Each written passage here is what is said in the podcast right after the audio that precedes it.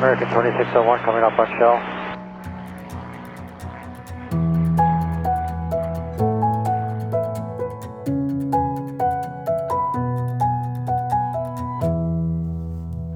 Hej og velkommen til Skyhooked, Danmarks første faldskærmspodcast. Hej Michelle. Hej Mie. Vi har øh, talt med Thomas Lauritsen, Det har vi. eller bare Lauritsen. Vi har snakket en, en lang snak. Snakket en lang snak, kan vi sige det? Det har vi. det har vi. Det har vi gjort. Ja. Med Lauritsen. Mm. Ja. Hvad, hvad kan Lauritsen byde på? Hvad, hvad er det, han kan? Lauritsen har sprunget, siden han var 16. Mm. Han er i starten af 40'erne nu, er det ikke korrekt? Jo.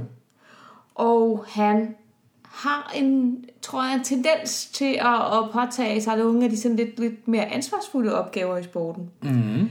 Han, øh, udover at være etter, så har han været med i øh, EU Ja. i nogle år. Han øh, har været AFF-eksaminator, og så sidder han i havarigruppen for DFU på østsiden. Ja. Så det er, det er nogle af de, ja, som sagt, ansvarsfulde poster, vi har med at gøre her. Mm. Det er, hvor man skal træffe nogle beslutninger og gå i front og så videre. Ja. Så det skal nok blive spændende. Ja, Og der er jo faktisk folk, der har ønsket, at vi skulle øh, tale om FF-eksamen. Og der kan man i hvert fald sige, at vi kommer lidt ind på det i det her afsnit. ja. Det er mig, der kommer til at, at spore samtalen hen på det, fordi at, at Thomas var en af dem, som faktisk uddannede mig i sin tid. Ja, så, Så- er det jo åbenlyst at tale med en fyr som Thomas Lauritsen om.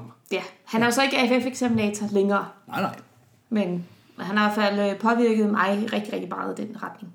Går man med sådan lidt skal skal ligge i forhold til AFF, så, øh, så er det her afsnit, at man skal lytte til. Ja, og hvis man vide noget omkring, hvordan øh, haverigruppen tænker og, mm. og gør deres arbejde, i hvert fald på østtiden, så er der også nu, man skal besøge.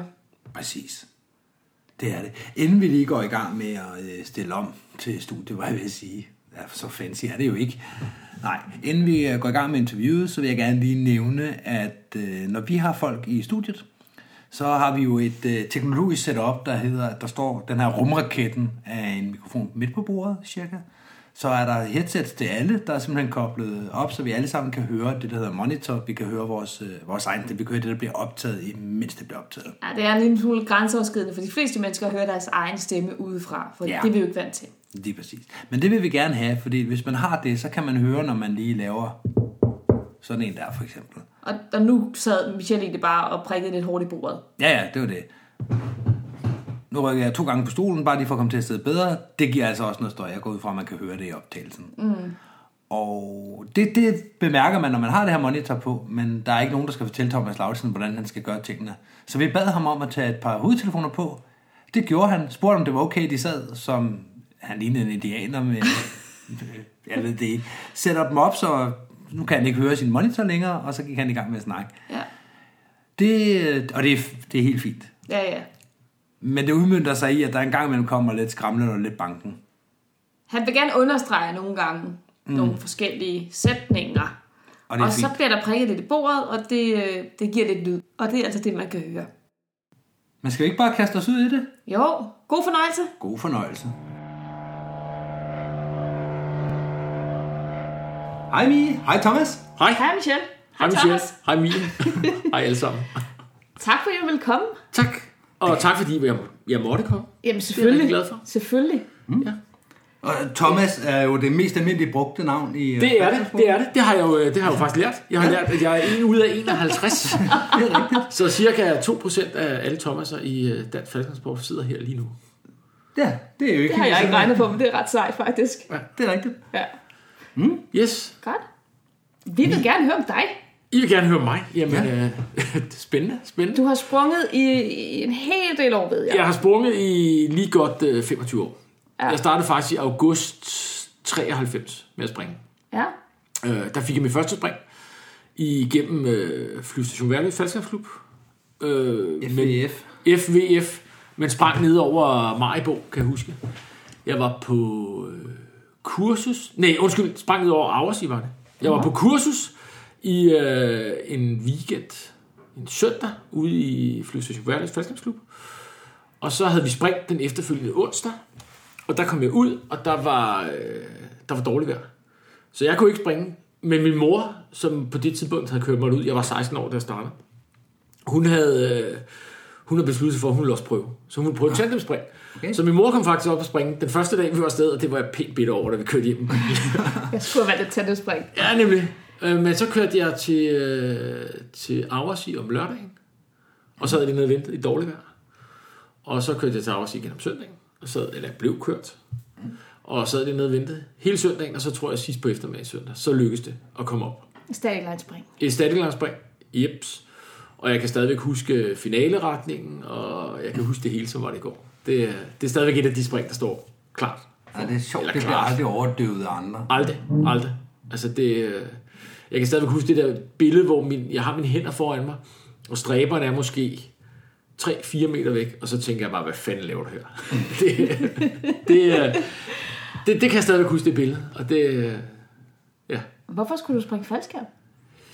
Jamen, øh, det ved jeg faktisk ikke. Jeg var 16 år, så der var en masse ting, jeg skulle prøve dengang. Og så min søster havde en kæreste, der hed Klaas, som, øh, som også sprang faldskærm.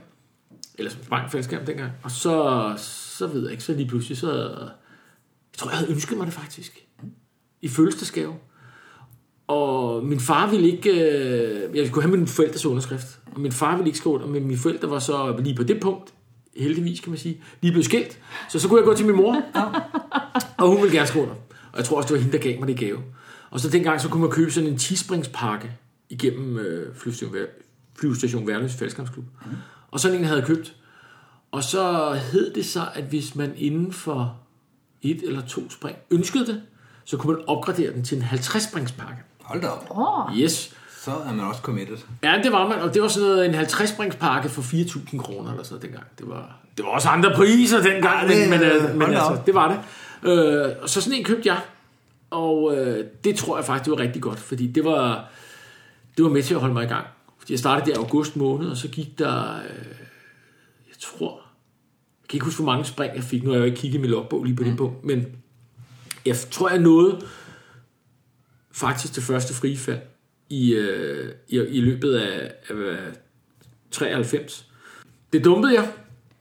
Og så, øh, så hvad hedder det, øh, så tror jeg ligesom, så, så var der en lang vinterpause. Og der var det de der 50 springbilletter, der lå hjemme i skuffet og, mm. og lune. Ah, Det var ja. faktisk dem, der holdt mig, holdt mig til ilden. Ja. Og så, ja, mm. så kom jeg så videre derfra. det var så stadig dansen. Det var stadig uddannelsen. Ja.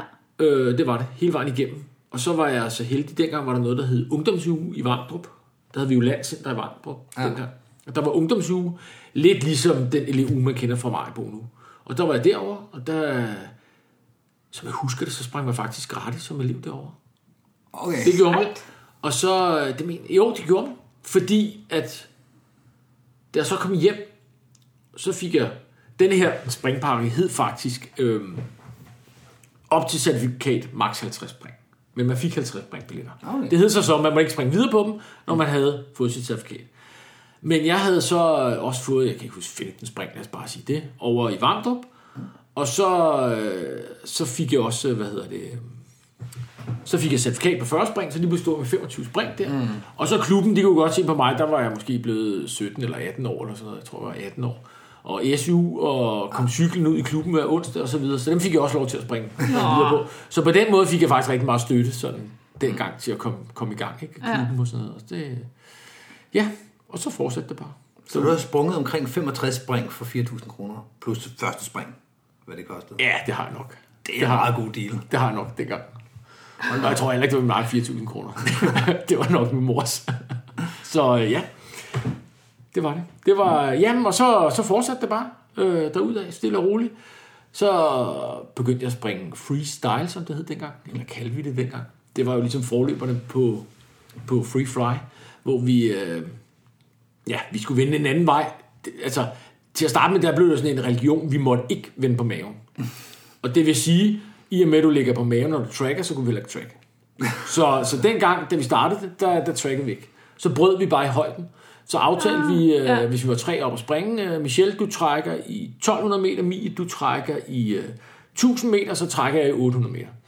Og det eneste, man kunne være stensikker på dengang, det var jo ham, der skulle trække i 12. Han trækker jo aldrig i 12. Nej, nej. Åh, Nej. så det rykker hele... Så, så det var altid, men, men, men så havde vi en, der hed Andreas med, som også sprang øh, freefly, eller freestyle. Og øh, det var lidt godt, fordi dengang var det heller ikke noget krav om sikkerhedsløs. Andreas, han havde ikke nogen cypress. Så han, det var bare Han var altid, nederst. det var ham, der var nederst hver gang. øhm, og det, så, så, så klarede vi det på den måde. Okay. Og det var ikke særlig smart. Så Det er en skide god idé lige indtil en eller anden har et reservetræk, som ikke er den sidste. Ja, jamen det... Der vil jeg også sige på mange... Altså, ikke kun på den. Det er måske, det, den der ting, er, vi, er man måske både blevet klogere generelt i sporten, og så er jeg måske også bare blevet, blevet klogere, fordi jeg ikke er 16 år længere. Men, men der er mange ting, hvor sporten har udviklet sig helt enormt. Mm. Altså over i noget, noget, noget sikkerhed. Altså det der med, at de fleste folk nu, de, de trækker jo minimum 1000 meter, fordi skærmflyvning betyder meget mere nu om dagen. Mm. Den betød jo slet ikke det samme. Altså, man var lige begyndt at hookturn dengang, og det var bare noget med at hive ned i det ene tokkel, inden, øh, inden du skulle lande, og så, så svinge skærmen rundt. Øhm, og det krævede ikke det store setup, eller man brugte i hvert fald ikke det store setup mm. på det. Så, så det var noget, noget helt andet dengang. Og Ja. ja. altså, nogle, nogle, nogle andre mekanismer. Øhm. Så du sprang primært for det frie falds skyld? Altså for freestylens skyld? Ja, det gjorde jeg, og man kan også sige, at dengang fløj skærmene jo også. Altså, det var også nogle anderledes skærme, vi brugte. Jeg kan huske til at starte med, da jeg, gik, øh, da jeg fik C-certifikat, så skulle jeg have min egen skærm, og der fik jeg at vide, nu skal du nok ikke lige starte med at købe en 0 på skærm som den første. Nå, Nej, det skulle man ikke. Så man startede med sådan en PD 170, tror jeg, jeg havde. EF 111 stof. F111 stof. Okay. Og første gang jeg var oppe i den, så tænkte jeg, en skærm kan ikke flyve så stærkt. Det kan den ikke.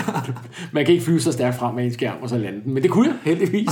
øhm, og så efter noget tid, så kunne man så gå over og købe noget, øh, noget, øh, noget nulbrøst. Jeg kan ikke engang huske, jeg tror min første nulbrøstskærm, det var en Fandango, og så fik jeg en Batwing. Og, altså man, man havde også, det var, der var Sabren lige kommet frem og sådan noget, men det var, det var ikke noget for sådan helt nybegynder og sådan noget. Nej. Det, det var det bestemt ikke. Nej. På ingen måde. Øh, det der nul på stof, det var noget satans noget. Okay. Altså, men man skal, der skal man også bare tænke på, lige, lige så stor udvikling, der altså, de 25 år før det, der havde dem, der lærte mig at springe faldskærm, de havde jo sprunget øh, ja, i kalotter, i, øh, Ja. i runde skærme og så videre, ja. så videre. Ikke? Så, så, så der er jo bare sket en udvikling, og det... Men havde tanken været det samme, som da man gik fra rundskærm over firkant, så lige pludselig skulle du have en masse rundskærmespring, før du måtte gå over en firkant, for det var rigtig meget magt at give til en springer, han lige pludselig kunne dreje. Jamen, det tror jeg også, det, tror jeg også det, var, det, var, det var det, der var tanken bag, at du ikke skulle have en, øh, En nulbrød. en Ja, fordi den var, den Det var er altså rigtig meget power Ja, det var at det. give til folk. Det var det. det der skulle, den skulle du passe på. Det skulle du sige. øhm, og, og igen, alt det der skærmflyvningskursus og så videre, som der er ud skærmflyvningsuddannelse, det var slet ikke udviklet på den mm. måde, som det var i dag. Øh, og nok også derfor, at man dengang så flere landingsskader. Og det var så, kan man sige, ulykkeligvis, men heldigvis også det, der førte til, at man fik hele skærmflyvningsuddannelsen, skærmflyvningsmanualen. Øh, fordi der var nogen, der satte sig ned og sige, det kan ikke være rigtigt, at folk kommer, der hvor folk kommer til skade, det er fordi, de, de lander. Men var det ikke også på grund af hook turns? Fordi det synes jeg, jeg har hørt efterfølgende, at, øh, at hook turns var en, lidt en bandit, at folk kom galt sted med Og det. det var det. Det var det. Selvfølgelig var det en bandit, fordi det var nogle helt andre hook turns, og, øh, og man, der var ikke nogen, nogen vej ud, når du først havde startet, øh, startet det, så, så havde du bare gennemført det. Men, øh, men måske så et par år efter, i hvert fald, da jeg så på et tidspunkt kommer i EU og så videre, der det, jeg lægger mærke til på alle hændelsesindberetninger, det er, der er rigtig mange, som i for sen højde øh, skulle dreje udenom noget og gik for meget op i at lande mod vind. Mm. Og så var det, vi fik nogle lave drej, og havde rigtig mange, der kom til skade på det.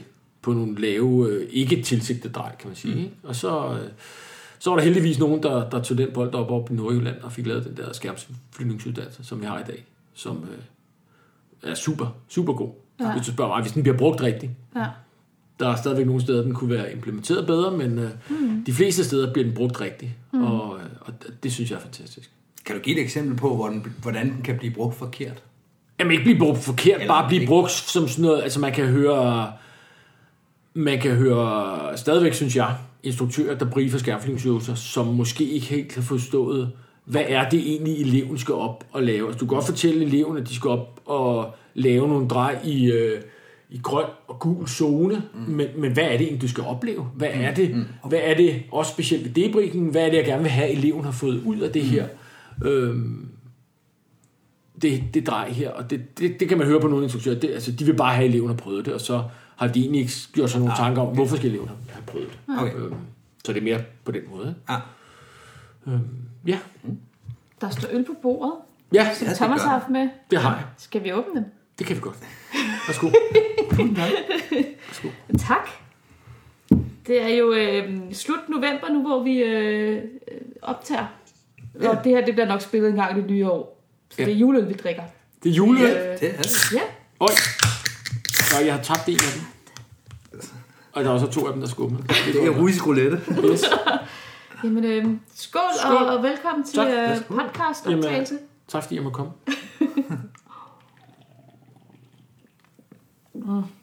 Yes. Ja, Hvordan har din progression været i forhold til det her med skærmflyvning? Var det bare øh, trial and error, eller... Jeg, jeg var meget, øh, meget, jeg har altid været meget konservativ. Og det skal man forstå. Det har jeg sagt en gang før, hvor jeg gik op og, og havde en rigtig Den lortelanding. historie kan jeg Ja. godt huske. Ja, nemlig. Nej, øh, jeg var så uheldig, så faktisk lige efter jeg havde fået certifikat, der var en, der, der huggede sig selv i jorden ude på flyvestation Værløs og omkom. Øhm, der stod jeg som de der 18-19 år, eller hvor gammel jeg nu var, og kiggede på det. Og tænkte, puha, det, var, det så farligt ud, det der. Det var det jo selvfølgelig også. Øhm, så det gjorde faktisk, der gik rigtig lang tid. Altså, jeg tror, jeg havde 500 spring, før jeg begyndte at prøve på det der hookturns der. Ja. Øhm, og så, så, så, så på den måde, jeg, jeg har, jeg, jeg flyver heller ikke særlig vildt nogle dage. Jeg har en, øh, jeg har en Velocity, men, men jeg flyver den meget stille og roligt, og jeg, jeg flyver den, fordi det er en, det er en god skærm, og den kan også flyve langt, og det, det har jeg også brug for med det, det jeg laver med en masse Ja. AFF en gang imellem, og skulle flyve lidt langt hjem, uden at have så meget højde til det. Øhm, så, så, så, ja, så sådan har min skærmflyvningsprogression været. Ja. Altid fløjet meget stille og roligt, kan man Ja, sige. ja. Øhm, jeg, jeg elsker at flyve skærm. Jeg elsker at have nogle gode landinger. Men øh, det behøver ikke at være, at jeg skralder den øh, 758 gange rundt, og så ned i medvind. Det kan bare være en god landing. Det er også fint for mig. Det, øh, jeg tror egentlig også, det har noget at gøre med, at de første 100 spring, der var ikke særlig god til at lande. så, så begynder man ikke at eksperimentere så meget, når man bare er glad for, at man, man lander nogenlunde stående. Ikke? Altså, så, Eller i hvert fald kan gå fra det. jeg kan gå fra det i hvert fald, ikke? Så, øh, ja. Så sådan, sådan øh, jeg, jeg har måske hygget mig mere med et frifald i hvert fald til at starte med. ja. Det var så freestyle, fordi det, Det var, var- det, ja, var det, de unge ville have. Det var det, de unge ville have. Det var det, der var dengang. Ja. ja. Øh, det var først efterfølgende, der kom øh, Free Fly. Øh, men til at starte med var det freestyle, ikke? Og så havde vi Jakob Rosten og Thomas Vind, som jo var super gode til det. Og øh, var dem, der ligesom førte vejen i Danmark. Og der fulgte vi andre bare med. Og jeg havde en, der hed Maja, som øh, jeg sprang på hold med i et par år var i USA og træne med hende, men det blev aldrig, altså det blev aldrig mega seriøst, men, men det blev seriøst, ikke? Og det, ja, det var bare det, vi dyrkede, den der gruppe, øh, de unge springer på Sjælland, kan man mm. sige. Det var meget det, vi dyrkede, ikke? Og sådan er det jo også nu om dagen. Man finder sammen med dem, som man, man, man spiller godt sammen med, sådan rent socialt, og så dyrker man det samme, som, som de, de også dyrkede, ikke? Og Så dengang så var det RV og freestyle, hvor ja. i dag der er det EFS og freefly. Ja, det var ja, præcis samme måde. Ikke? Og så var der også lidt præs dengang. Det, der var faktisk også stil dengang. Nå ja, stil og præs. Stil, stil og præs, ikke? Og, øh, der var ikke så mange, der sprang stil, men der var en, en forholdsvis mange, der sprang præs. Men det var mest i Jylland, mm. var vores indtryk. Der var selvfølgelig også nogen på Sjælland, ikke? Ja. Og så øh, efter nogle år, så fandt jeg ud af, at nu ville jeg også selv øh, gerne prøve at være instruktør. Det tror jeg, det var i... Jeg blev instruktør to år i 95. Nej, undskyld. Jeg blev instruktør, der fik jeg certifikat i 95, tror jeg. Mm-hmm. Så har jeg nok, så blev jeg instruktør to år i år 2000. Ja. Øhm, der havde jeg igen gået og hygget mig, så lige pludselig var der nogen, der prikkede til mig ude i klubben og sagde, hvad, skulle du ikke øh, være instruktør? Det tænkte jeg, jo, det skal det nok være. Ja. Og så blev jeg instruktør to år, og det, øh, det hyggede jeg mig gevaldigt med. Øh, Og havde faktisk ikke nogen planer om på nogen måde, at jeg nogensinde skulle være etter, for jeg tænkte, hvorfor skulle jeg være etter? Mm. Det, det gad jeg ikke. Så, øh, ja, så kom jeg i bestyrelsen i, øh, i FF, og så var jeg faktisk med til i år 2002, hen over 2002 og 2003, der lagde vi først FVF og RC, altså Roskilde Skydiving Club, mm. og Flyvestation Wireless, dem lagde vi sammen, og så lagde vi os, tror jeg, det var sådan en todelt raket, hvor vi så efterfølgende lagde sammen med, med den klub, der lå FF. Falcon? Ja, var det FF66, der lå i Majbo? Jeg kan ikke engang huske det. Men det, den, der lå nede i Majbo. Okay, det tror jeg var FF66, var det ikke farven? Jo, undskyld, det er Farm, jo jo, Ja. det er rigtigt. Og de eksisterer vist nok endnu. Ja, det må vi ikke lage, ja, det de må vi har fem medlemmer. Ja, det må vi ikke lage sammen. Nej, nej. Jamen, så har nok været Falcon, ikke? Og, øh, og så lavede vi så FDK, som, øh, som dengang holdt til mest på Roskilde. Var du ikke medlem hos Abbasi? Nej, dengang Nej. var jeg medlem der. Okay. Jeg er medlem på, i Aarhus nu. Ja. Øhm, det, det blev jo først senere, det blev jo syv eller sådan noget. Ja. Til at starte med var jeg med og, og lagde dem sammen og sådan noget, og det, ja, det, det er jo lidt sjovt, fordi det, dengang synes jeg jo, at det var det eneste rigtige, og, mm. og der sad nogle af de gamle, som øh, de synes bestemt ikke, det var det rigtige. Nej. Vi kunne bare se fremtid og visioner, og jeg skal give dig skal jeg, og alt det der i det her.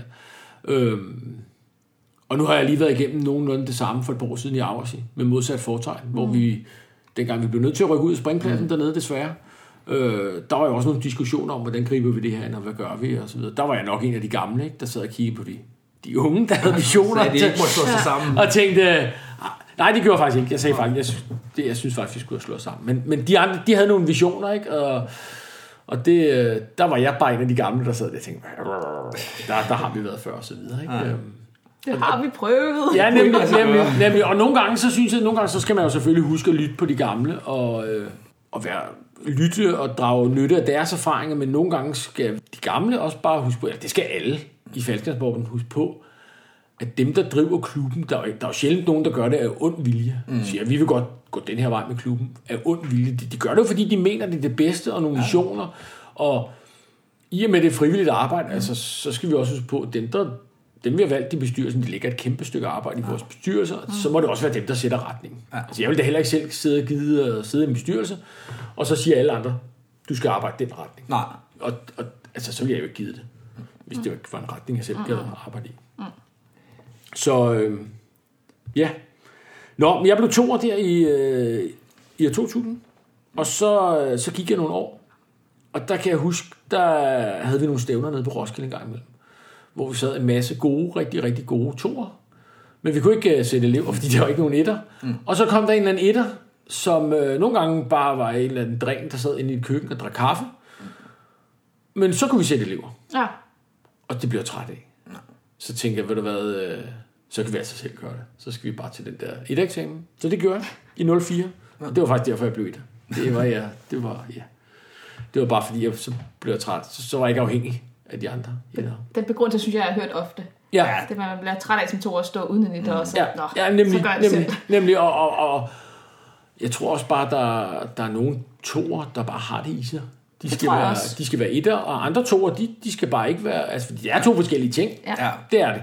Det øh, Og det ene er ikke en forfremmelse af det andet. Overhovedet det er, det, altså, det, det, det, er som at sige, på ingen måde. øh, der er mange, der tænker det som den der sygeplejerske, der bliver afdelingssygeplejerske. Ja. Den har jeg hørt før. Ja. Men det er mere sygeplejersken, der bliver mekaniker, fordi det er bare så forskelligt. Det er to forskellige ting. Ja. To vidt forskellige ting. Du kan godt være en, en dygtig toer, mm. hvis du er etter.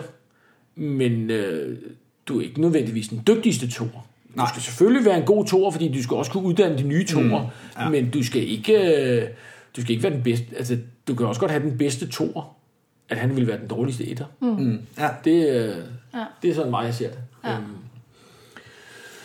ja, og så, så var jeg blevet etter, og så gik jeg et par år, og så, øh, så ville jeg være FF-instruktør. Hvorfor det? Jeg synes, det så spændende ud. Så tænkte jeg, det vil jeg også prøve.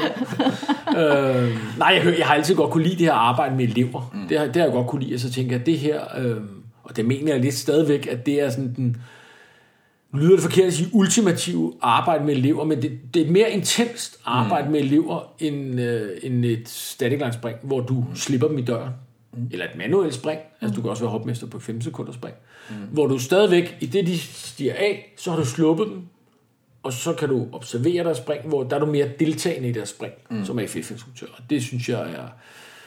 at det, det er stadigvæk nogle af de vildeste spring, jeg har haft. Det er, øh, det er AFF-spring. Og ikke fordi det er gået galt på nogen måde. Ikke fordi jeg ligger slåsset, men, men den her arbejde med elever, det, hvor man ved at give eleverne det bedste i sig selv, kan få dem til at præstere mm. et eller andet. Altså, et af de fedeste spring, jeg stadigvæk husker, det var med en, der hed Michael øh, nede i Aversi. Automaleren, han, øh, han havde haft et eller andet level, jeg kan ikke huske, hvad det var for et level. Og det var sgu ikke gået så godt. Jeg tror, han havde dumpet det to gange eller sådan noget. Mm. Og så kunne vi lige nå et spring mere, ikke? Fordi øh, der skulle være sommerfest om aftenen, men vi kunne lige nå det sidste spring før sommerfesten. Alle var gået i bad og så videre, og så videre. Sidste lige før sommerfesten, så skulle vi op og prøve det her, det her level om igen. Ikke? Og det vi sætter os ind i flyveren, der er han bare så nervøs, Michael. Der. Det er helt vanvittigt.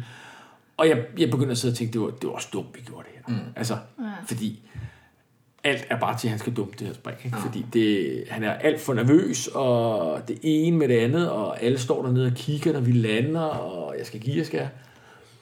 Og så, så tænker jeg, vi må få det bedste ud af, så jeg prøver at køre alt, alt, hvad, man, alt hvad man havde af små øh, psykologiske fif og mm. tricks i lommerne. Prøvede jeg at sidde og hælde ud på vej op til 4 km. Og så, øh, så kravler vi hen i døren. Og det Michael hopper ud af flyveren, der kan jeg bare mærke en eller anden energi i det her spring. Hvor jeg bare tænker, det her, det kører bare. Og det kørte bare. Altså, der var ligesom om, der havde en knækket kone. Nu, øh, nu ved jeg, hvad jeg skal gøre. Og den følelse at have der, man ligger som AFF, lige ved siden af en elev. Altså, jeg, jeg lå og råbte og skreg, og lavede tommelfinger, og det er så fedt. Ja. Det, det er bare det, altså, lidt ligesom øh, du, Michelle, var inde på, da du snakkede om uh, instruktøreksamen, der, hvorfor man gør det, og så videre, mm. hvor, hvad er det, der er ens belønning, og det der, det er bare ens belønning. Ja. Det er det. Og, og se de der elever, nu har jeg knækket koden, nu, øh, Nu lykkes det. ja, det var bare det, bare det fedeste. Så. Men, øh, men så var jeg blevet AFF-instruktør, og der var ikke så mange AFF-instruktører i FVF dengang. Nej, jeg tænker også, hvordan fik du inspiration til det? Fordi at, at der var ikke, og der er Nej, jo jeg kom, jeg, kom, jeg, jeg kom meget på. Aarhus. Jeg kom rigtig Okay. meget på, jeg kom Ja. faktisk næsten mere på Aarhus i dengang, end Ja. jeg kom i, i FVF. Men jeg havde bare sådan noget, det var, eller i FDK, havde bare sådan lidt, det var min gamle klub, og jeg havde Okay. også været i bestyrelsen og alt det der, og så var jeg bare medlem der. Så begyndte jeg at springe rigtig meget i FF, og det foregik så ned på, øh, på Aarhus. Og så Kørte, kørte de også kun AFF-uddannelse dengang? Eller Ja. havde de begge? Okay. Ja. Og altså historien, øh, historisk set, så er det jo, det er jo en beslutning, man har taget dernede for at spare naboerne for de her øh, lave overflyvninger. Mm. Det, er jo, det er jo faktisk derfor, man, man, okay. man i tidens morgen har sagt det, fordi det var det, naboerne var træt af. Det var det, man havde hørt naboerne klage over, at den der flyver, der kommer ind over. Hvorimod 4 km, der kører den op, så flyver den langt væk. Mm. Det var Aarhus jo også nogle af de første, der begyndte på at flyve langt væk og climbe. Før i tiden, så lå man jo bare og fløj cirkler hen over sin egen springplads. Okay. Okay. Der var de nogle af de første, der begyndte at sige, at vi flyver langt væk, så vender vi om, kommer tilbage 4 km, sætter folk af. Ja. Øhm, så det var derfor, de, Okay. de kunne køre øh, AFF dengang. Øhm, og så, hvad hedder det, øh, ja, så, så var jeg sprang jeg mest dernede, og så var det bare, så var det bare nemmest at være medlem der. Altså nogle gange står man også som AFF-instruktør og skulle tage nogle beslutninger om, øh, skal vi lade, og som etter, altså skal vi lade flyveren gå med kun tre mand i, og hvad skal vi, og så videre. Så tænker jeg bare, så er det bare nemmere, at jeg er medlem, så de her lidt økonomiske beslutninger, og sådan lidt kluborienterede beslutninger, det er noget, jeg tager i min egen klub. Ja. Og så, så skiftede jeg til Aarhus. Ja. Og så har jeg været medlem dernede, lige siden. Men nu springer jeg mig faktisk nok måske mest i, øh, i Majbo. Ja. Nede i FDK igen. Altså det, det er sådan lidt, det skifter. Du er i hvert fald aktiv til turbo-ugen. Ja, Når der er store fly. når der er store fly, så kommer der ned, ikke? Ja. Ja. Øhm, og en gang imellem os. Nu er der jo lidt oftere store fly dernede. Det er jo fantastisk. sige. Ja, Sådan cirka hver gang, de har stævnet nu. Ja. Ja. ja. Det, det synes jeg er fantastisk. Men fik jeg kronologien rigtigt, at du blev AFF-instruktør i 06 og skiftede til Aarhus i 07? Ja, cirka. I rundtal. Cirka, Ja. plus minus. Det kan godt være, der er en eller anden medlemsadministrator, der sidder og siger, han er Nej, det er men, ikke øh, rigtigt. Men det, det er cirka det omkring, ikke? Ja, ja. Øhm, ja, og så, øh, så er det egentlig det, der jeg har gjort mest siden, det er at springe AFF. Øhm, fordi det synes jeg bare er det sjoveste. Mm.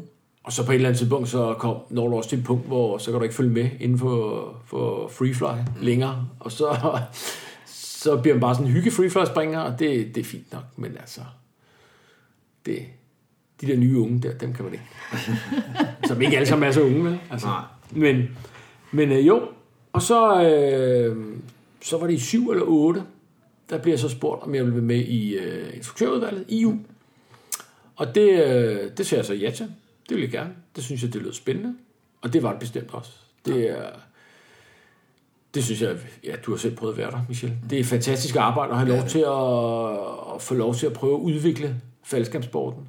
Og nu sad jeg der sammen med nogle, nogle rigtig, rigtig øh, aktive og progressive mennesker. Mm. Sad der sammen med Svend Åge, og så øh, Kim Hermansen og Peter Kalhave. Og specielt Ja. ja. de to sidste, det er, mm. Det var altså nogen, der gerne ville udvikle noget. Ja. Øhm, og udviklede rigtig meget. Og ændrede rigtig meget. Og arbejdede rigtig, rigtig aktivt. Og det var bare en fornøjelse at være med i det. Og vi gik godt i spænd og så videre. Øhm, og der sad jeg nogle år. Og så... Jeg kan ikke helt huske, hvordan kronologien i det. Men på et eller andet tidspunkt bliver jeg så spurgt, om jeg vil være AFF-eksamener. Du blev spurgt? Ja. Du søgte ikke selv, du blev spurgt. Du blev Jo, jo, det, og så, nej, jeg blev spurgt, om jeg havde lyst, og det, det sagde jeg, det ville jeg gerne. Ja. Og så, ja, det kom på opslag, Ja. tror jeg. Øhm, det var, dengang var det Kim Hermansen og Peter Kalhav, der var det. Og de havde, det var ligesom dem, der havde udviklet den her nye AFF-uddannelse, hvor dengang jeg gik op, der var en ren og skær eksamen. Du kom til et forkursus et halvt år før eksamen, hvor du øh, på en formiddag fik lidt at vide om AFF, og lidt at vide om nogle teknikker, og så måtte du selv øve dig, og så mødte du op til en eksamen, hvor du havde, var det fire spring, vi havde? Du fik ikke noget debriefing efter hver spring. Du fik ikke at vide, hvordan det var gået. Du kunne få mellem, nu, jeg kan ikke huske, eller var det fem spring, man havde, og så kunne man få mellem et og fire point, og så skulle du opnå x antal point, og på et tidspunkt så kom det og sagde, nu skal du ikke lave flere spring, og det kunne så, så stod man der i de der magiske Nu 10, kan du ikke nå det længere, Ja. eller også så har du nået det. Lige netop så stod man i de der magiske 10 sekunder og tænkte, øh, hvor, hvorfor er jeg nu blevet stoppet? Er det fordi, det er gået godt, eller er det fordi, det er gået skidt? Og så fik du at vide, om du var blevet FF-instruktør. Okay. Og der havde Peter og Kim så udviklet det her, hvor du, hvor du laver... Altså, du kan selvfølgelig stadigvæk tage en ren eksamen i Danmark, men den der uddannelse, de har lavet, mm. hvor de så tager til, til USA i 10 dage og uddanner folk og slutter med at eksaminere dem. Mm. Det, øh, ja, og så var det så øh, Peter Kallhav, han valgte at stoppe, og så blev der en ledig plads, og så var jeg det sammen med Kim Hermansen i nogle år. Det var også fantastisk. Altså, det er jo også, igen, det der med at være med til at uddanne øh, mm. nye springere, og, eller nye AFF-instruktører, og give noget viden videre, mm. og så videre, så videre. Det, øh, det var Man er med til at påvirke øh, sporten ud fra et sikkerhedsmæssigt synspunkt i generationer fremover. Ja, det er du. Det er du. Det er du helt sikkert. Altså, øh, og vi, vi havde jo sådan, når du kom over, eller når du kom op, så blev du både eksamineret i alle briefingerne, du blev eksamineret i springene, og så blev du også eksamineret i skærmflyvningsmanualen, fordi mm. det er jo også en del af det at være FF-instruktør, det er, at du kan undervise i skærmflyvningsmanualen, mm. øh, på de steder, som nu hører til AFF. Øhm, og det, det var også mega, mega givetigt. Så øh, det var nogle sjove år. Det var fantastisk. Så jeg, jeg havde jo nok egentlig... Nu kan jeg ikke huske, hvornår jeg blev eksamener. Men så fik jeg... Øh, så fik jeg børn. Og så på et tidspunkt, Det så... Ja, så på et tidspunkt, så det der med at tage 10 dage til USA, altså, øh, det var bare ikke så fedt længere. Mm. Jeg kan huske sidste år derovre, at jeg savnede bare mine børn helt vildt. Ikke? Altså, der havde jeg besluttet mig for, at jeg var ved at være, være færdig. Mm. Så øh, Hvorfor er det, at man stadigvæk kører en dansk øh, AFF-uddannelse, kontra bare at adaptere USPA? De minder jo meget om hinanden. de minder rigtig meget om hinanden, og vi bruger rigtig mange ting fra USB. Øhm, skal jeg passe på, hvad jeg siger? Men øh, USPA, der, der findes så alle mulige skoler rundt omkring i Ja. USA, som, øh, som uddanner folk. Og noget af det, de reklamerer med, det er deres beståelsesprocent. Ja. Øhm, og Du køber en rating. det, ja, jeg vil ikke sige alle. Det, Nogle- så, nej, så men skal det nogle- ikke lyde. Så skal men det nogle lyde. steder kan det godt være Yes, sådan. nogle gange steder kan det godt. Og vi så bare, at der kom folk hjem fra USA og havde en USPA-rating, mm. som ikke havde det niveau, vi synes, Okay. de burde have. Okay. Og om det er så os, der sætter et usandsynligt højt niveau, det vil der være nogen, der mener. Det er der helt sikkert nogen, der mener. Det er jeg meget sikker på, at der er nogen, der mener. øhm, Nogle af dem, der er dumpet gennem tiderne. Lige netop, lige netop måske ikke. Og så, øh, det synes vi ikke. Og, øh, og så, så, så giver det god mening. Og så skal man også, der er så meget stor politik i sådan noget FB-arbejde, som, som man slet ikke forstår. Øh, men, men det er jo noget med, at den måde FB'erne er skruet sammen med, og hvor meget vi selv regulerer sporten, mm. kontra hvor meget skal det gamle SLV, hvad hedder det nu, trafik og... Bygge boligstyrelsen, ja. tror jeg. Lad os bare kalde det SLV, ikke? Ja. Ja. Hvor meget skal SLV regulere os, kontra hvor meget kan vi selv regulere mm. os selv, ikke? Øhm, så der er også noget politik i sådan noget med, at, at vi selv uddanner vores egne instruktører. Mm. Øhm, Men ja. kravene i Danmark er vel også, altså det er lidt unikt i Danmark, at man forlanger, at man også skal være en dygtig instruktør, udover at bare kunne være en god AFF-instruktør. Ja. Man også kræver det her med, at du skal kunne brief skærmflyvningsøvelserne. Ja. Du skal kunne debrief din elev. Ja, ja. Både brief og debriefe mm. til en helt stor guldmedalje. Ja. Ja. ja, og så skal du være, som udgangspunkt være toer i Danmark også, for at vi har den her sammenhørighed med, mm. med den, anden, den anden uddannelse, eller en manuel uddannelse. Og det, øh, altså jeg, jeg synes, det er en, det er en god idé.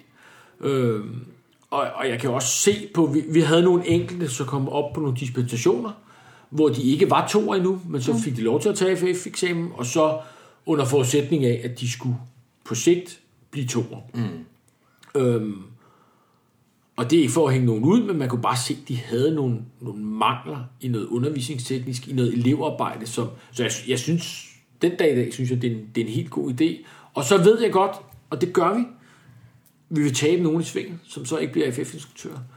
Øh, og så kan man være hård og sige, at hvis du ikke kan udstå lige at være, blive toer for at blive AFF-instruktør, jamen, så, Hvor meget ved du det så? så taber vi dig, og hvor meget ved du det så, og så videre, og så videre. Øhm, men jeg, jeg, jeg synes, det er det værd, mm. og vi kan, og, og, det var jo nok også en af de ting, jeg blev træt af ved at være FF, eksempel. Når alle har en holdning til, hvordan skal reglerne være skruet sammen. For lige meget, hvordan du skruer en regel sammen, mm. så vil der enten være en forkert, der smutter igennem, eller en forkert, der bliver udelukket. Ja, ja.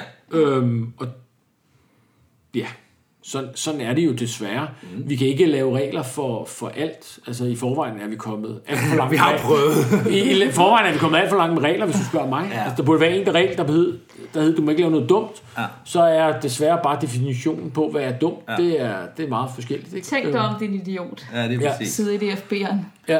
Øhm, I havde også i et tidligere øh, podcast, der havde I en, en diskussion om, om det her udtjek, om vi skulle lave en regel om, hvordan det skulle gøres, eller om folk bare skulle gøre det selv. Øhm, mm. Og der, der er jeg også helt enig med det. Lad, lad folk, altså, der skal også være plads til noget kunstnerisk frihed. Ja. Ja. Ikke? Altså, Vi er forskellige. Øhm, vi er også forskellige i den måde, vi underviser på, og så videre. Men grundessens skal selvfølgelig være, at vi lærer vores elever det rigtige, og vi får ki- kigget på det rigtige ting ja. i, i, i et udtjek. Men der synes jeg faktisk, det er rigtig rart på AFF-uddannelsen, at der er sådan nogle helt faste måder at sige tingene på og gøre det på, for det er det, der gør det nemt at samarbejde på tværs med andre AFF-instruktører. Det var for min oplevelse. Mm. Jeg ved, at han siger tingene på nogenlunde samme måde, og ja. Når min elev bliver briefet, og jeg skal også springe med ham, og han er briefet af dig, så ved jeg, så har han fået det her at vide. Det er Og så rigtigt. kan jeg samle op der og gå Det er videre. rigtigt, og Jeg det skal er ikke starte forfra. Og det er også fordi, vi er, trods alt, også AFF-instruktør i Danmark, er sådan en forholdsvis lille kreds. Der er desværre ikke særlig mange AFF-instruktører øh, i Danmark, og der er til gengæld, synes jeg, en, en, en god udveksling mellem, fordi på Sjælland, vi mødes på kryds og tværs Ja. og springer på hinandens springpladser, og det samme gør vi jo også med fynboerne, måske ikke så meget med jyderne, men altså, der er stadigvæk en sammenhørighed i, i, i Danmark, øh, mm. så vi får udvekslet erfaringer og gør det nogenlunde samme, på samme måde. Ikke? Ja. Jeg tror også, der er folk, der... Øh, når man hører folk, der er blevet AFF-instruktører, så, så, så hører man, det er det sværeste, de nogensinde er gået igennem. Det er det eksamensforløb, der hører op til. Det er det, det værste, de har øh, gennemstået. Ikke øh, at... Men, men det har du hørt blandt Det, fra dig. at det, det, synes jeg også selv, det var. Det synes jeg også selv, det var. Ja, det er en hård uddannelse, det er ingen foræring. Nej, og det, det kan godt få nogen af dem, der så står udenfor og lytter til, tænke, okay, det er jeg er da slet ikke dygtig nok til det der. Nej, der, der tror jeg... øh, Selvfølgelig skal man være realistisk. Altså, jeg øh, har også haft folk, der gik op, hvor man tænkte, du skulle have været mere realistisk. Men jeg tror også, man skal passe på ikke at sætte det op til et eller andet. Det, mm. Altså, fordi det, så, så er det heller... Det, det er vildt. Men hvis du er en dygtig underviser og en dygtig flyver, så, så, så kan du nå derhen. Og ellers må du, ligesom med alt muligt andet, så må du træne på det. Øh, Det kan vi jo også tydeligt se til eksamen. Mm. Dem, der møder op, jamen, hvem er det, der har øget briefinger? De får alle sammen at vide, find nu en AFF-instruktør, og øh, tag nu hjem og øv de her briefinger med ham, og så videre, så videre, så videre. Og øh, altså, jeg har godt nok hørt mange undskyldninger for, hvorfor man ikke lige netop havde nået lige præcis det. Og så kan man bare se, at dem, der har, der har øvet sig, jamen de er, de er bare blevet bedre. Ja. Så, så min opfordring skal være, hvis der er nogen, der har øh, lysten til at blive det, så tag fat i nogle AFF-instruktører, tag fat i de AFF-eksamener, der er nu, mm. Sten og Rasmus, og så sige, det vil jeg gerne være, hvad skal der til? Og så, så begynde at træne på det. Altså, jeg kunne også godt tænke mig at komme på landsholdet i, øh, i firmands, mm. men, men så bliver jeg også nødt til at træne for det. Ja, ja. Jamen, det er fuldstændig rigtigt. Altså, så, så, så, sådan er, er det med... Man prøver ikke bare lykken, og så tager op Nej, til eksamen. ja, det kan man godt, og så når du bliver træt af at prøve lykken for mange gange, så... Ja. Men øh, nej, det gør man bestemt ikke. Det kan gør jeg faktisk huske, du sagde på et tidspunkt i Odense forud for faktisk min eksamen. Der var sådan en øh, Og der var en infoaften. eller infodag eller Ja. sådan noget, hvor det er noget af det, du sagde, der gjorde mest indtryk på mig. Det var AFF-struktører, ikke overmennesker eller supermennesker, der kan alt muligt. For det var sådan, for mig var det sådan nogle folk op på en pedestal, jeg slet ikke kunne nå op ikke. til. Det er de og ikke. det er det faktisk ikke. Overhovedet ikke. Øhm, Der er mange ting, ja, de andre ikke kan. Ja.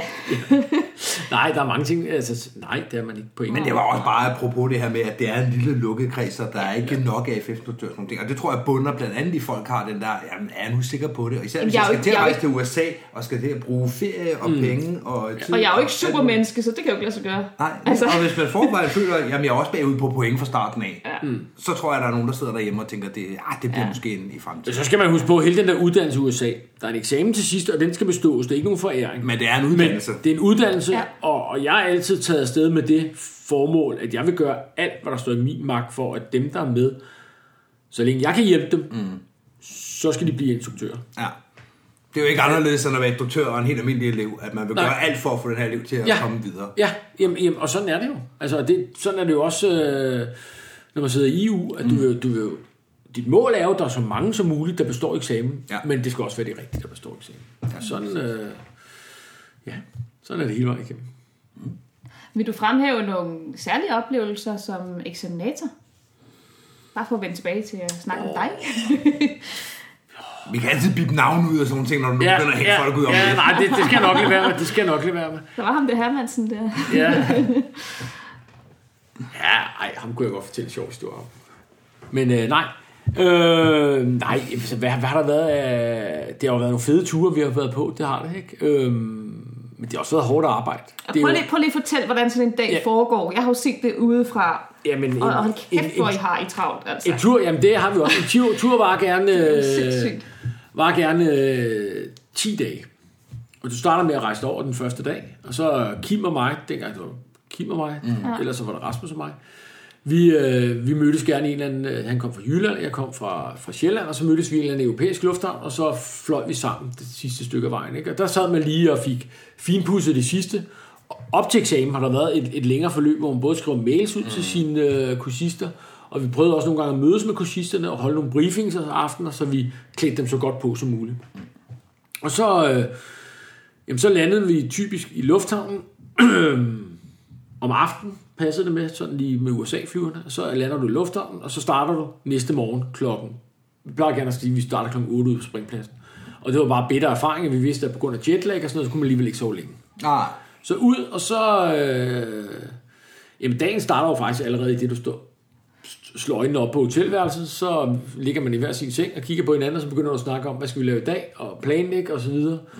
Og så går man ud på springpladsen, og så, hvis det er godt vejr, hvad det forhåbentlig er, det er jo derfor, du er taget til USA, mm. så springer du så meget du kan, med så mange du kan som muligt, øh, får de der 10-12 spring om dagen, ned, skal lige aflevere din skærm til pakning. Til at starte med, der pakkede vi selv.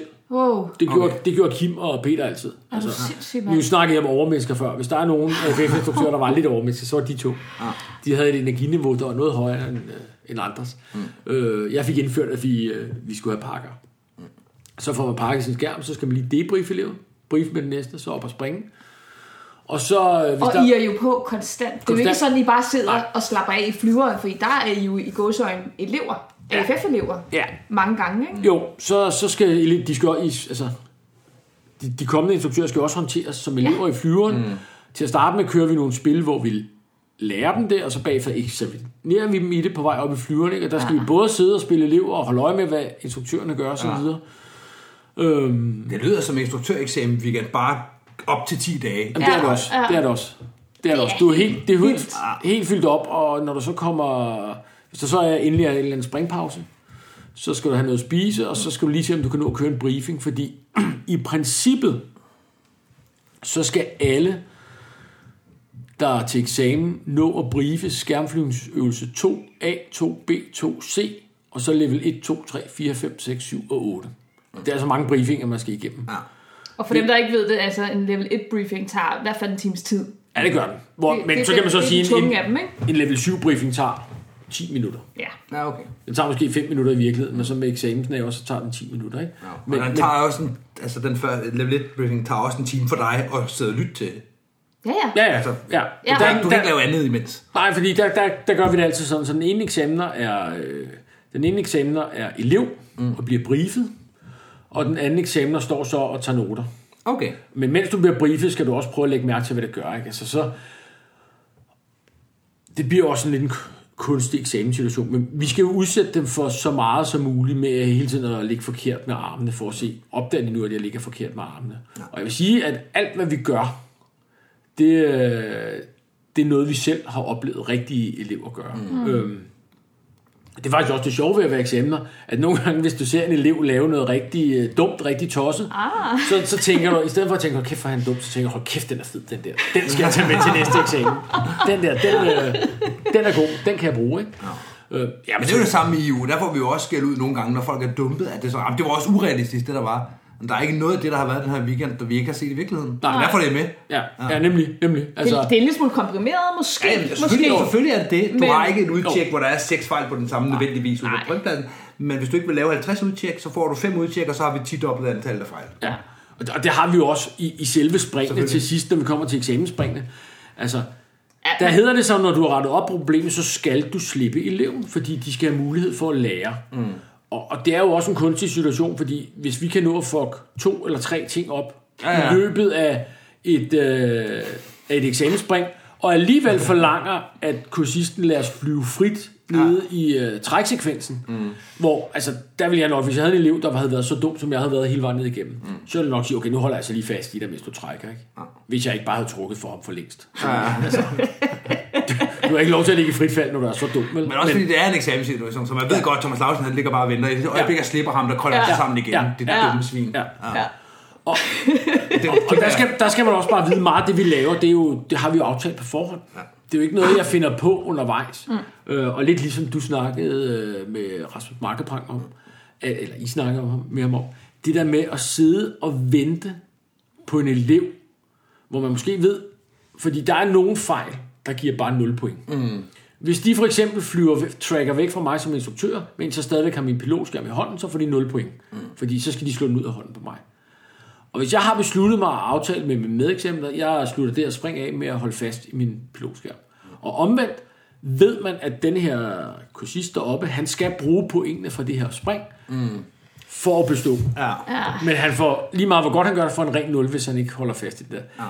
Altså, man, man har jo næsten nerver på, når man, når man holder fast i det. Nogle jeg tænker, se det nu for satan, se det nu ikke. I i 99,9 procent tilfælde ser de det heldigvis, ikke? Altså, øh, Men det du også sagde dengang, at vi blev uddannet, det var jo også det med, at, at du skulle kunne, kunne se dig selv i øjnene med, at du skulle kunne sende mm. din mor eller søster eller bror op med en af os, og Ja. vide, at han eller hun var i sikre hænder. Ja, det, Det er en meget god trykprøve. Vi har, vi har også nogle øh, pointskemaer, hvor vi bedømmer folk. Hvad lavede du? Og så at, går man igennem, øh, okay, Mie blev udsat for et spind. Håndterede hun det hurtigt nok? Ja, nej. Håndterede hun det rigtigt? Ja, nej. Fik hun givet de rigtige signaler bagefter? Ja, nej. Og slap hun eleven og så videre.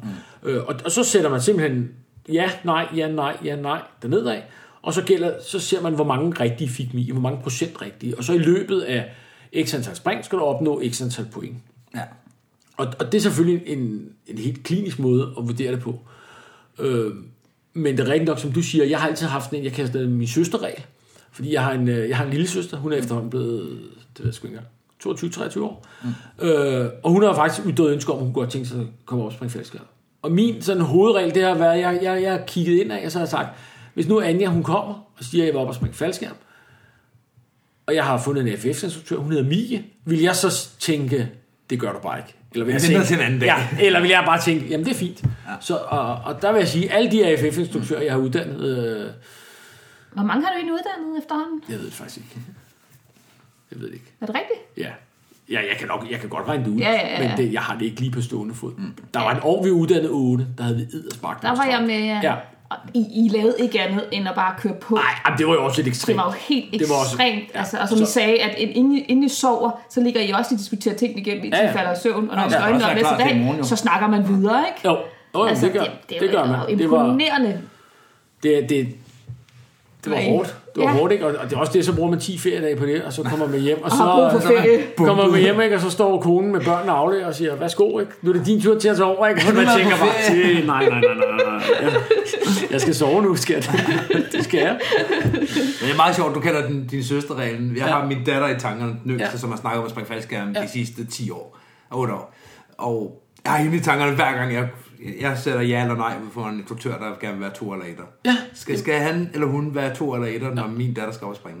Jamen, præcis. Det, og, og det er det jo den bedste, men, men fordi, at du skal jo have noget konkret, ikke? Fordi... Mm.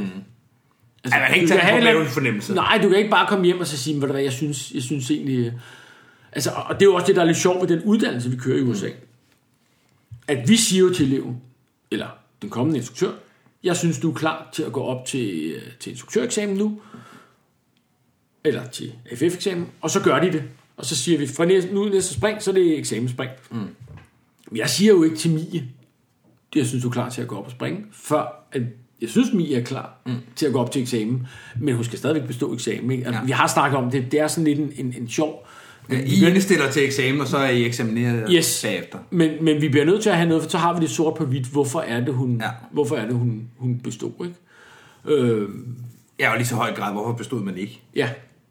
Men hvad var? Nu kom vi ud af tangent, ikke? Det var noget, hvad var det, de, sjov, de sjoveste oplevelser, jeg har haft. Ja. Øh, jamen, hvad del har jeg ellers haft af oplevelser?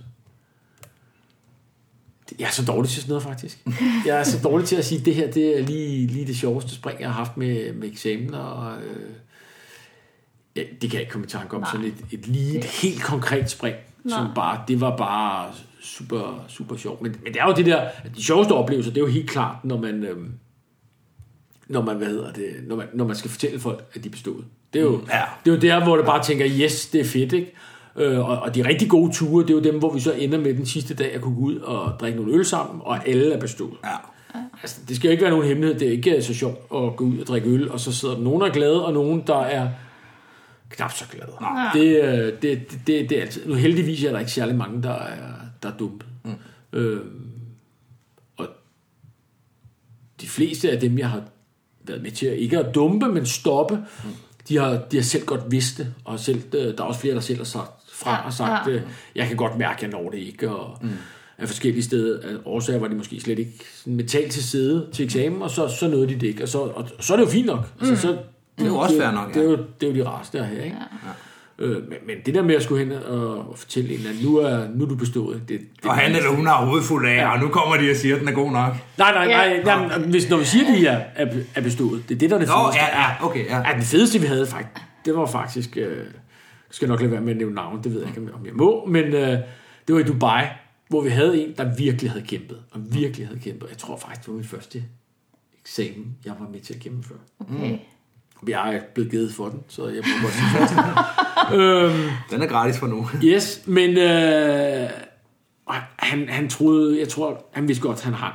Og det gjorde han også nogle gange, og nogle gange gik det godt, nogle gange gik, det. Og så havde vi, så havde vi, og det var dengang, man skulle have x antal procent og så videre. Og så går han faktisk op i det her spring, og laver, hvordan fanden var det? Han lavede nok til, at han bestod det hele. Mm. Men så, øh, så fik vi lavet op på de... Ja, han havde ikke selv styr på, hvor meget han havde fået på de andre spring. Så vi fik... Kim, havde sådan, Kim Hermansen havde sådan en regneark, og så fik vi lavet op på de tal, han havde lavet, og så tog vi ham over og sagde sådan og sådan, øh, og så kan du godt se, og så... Øh, hvis så, og så videre, og så, øh, så kan du ikke nå det længere.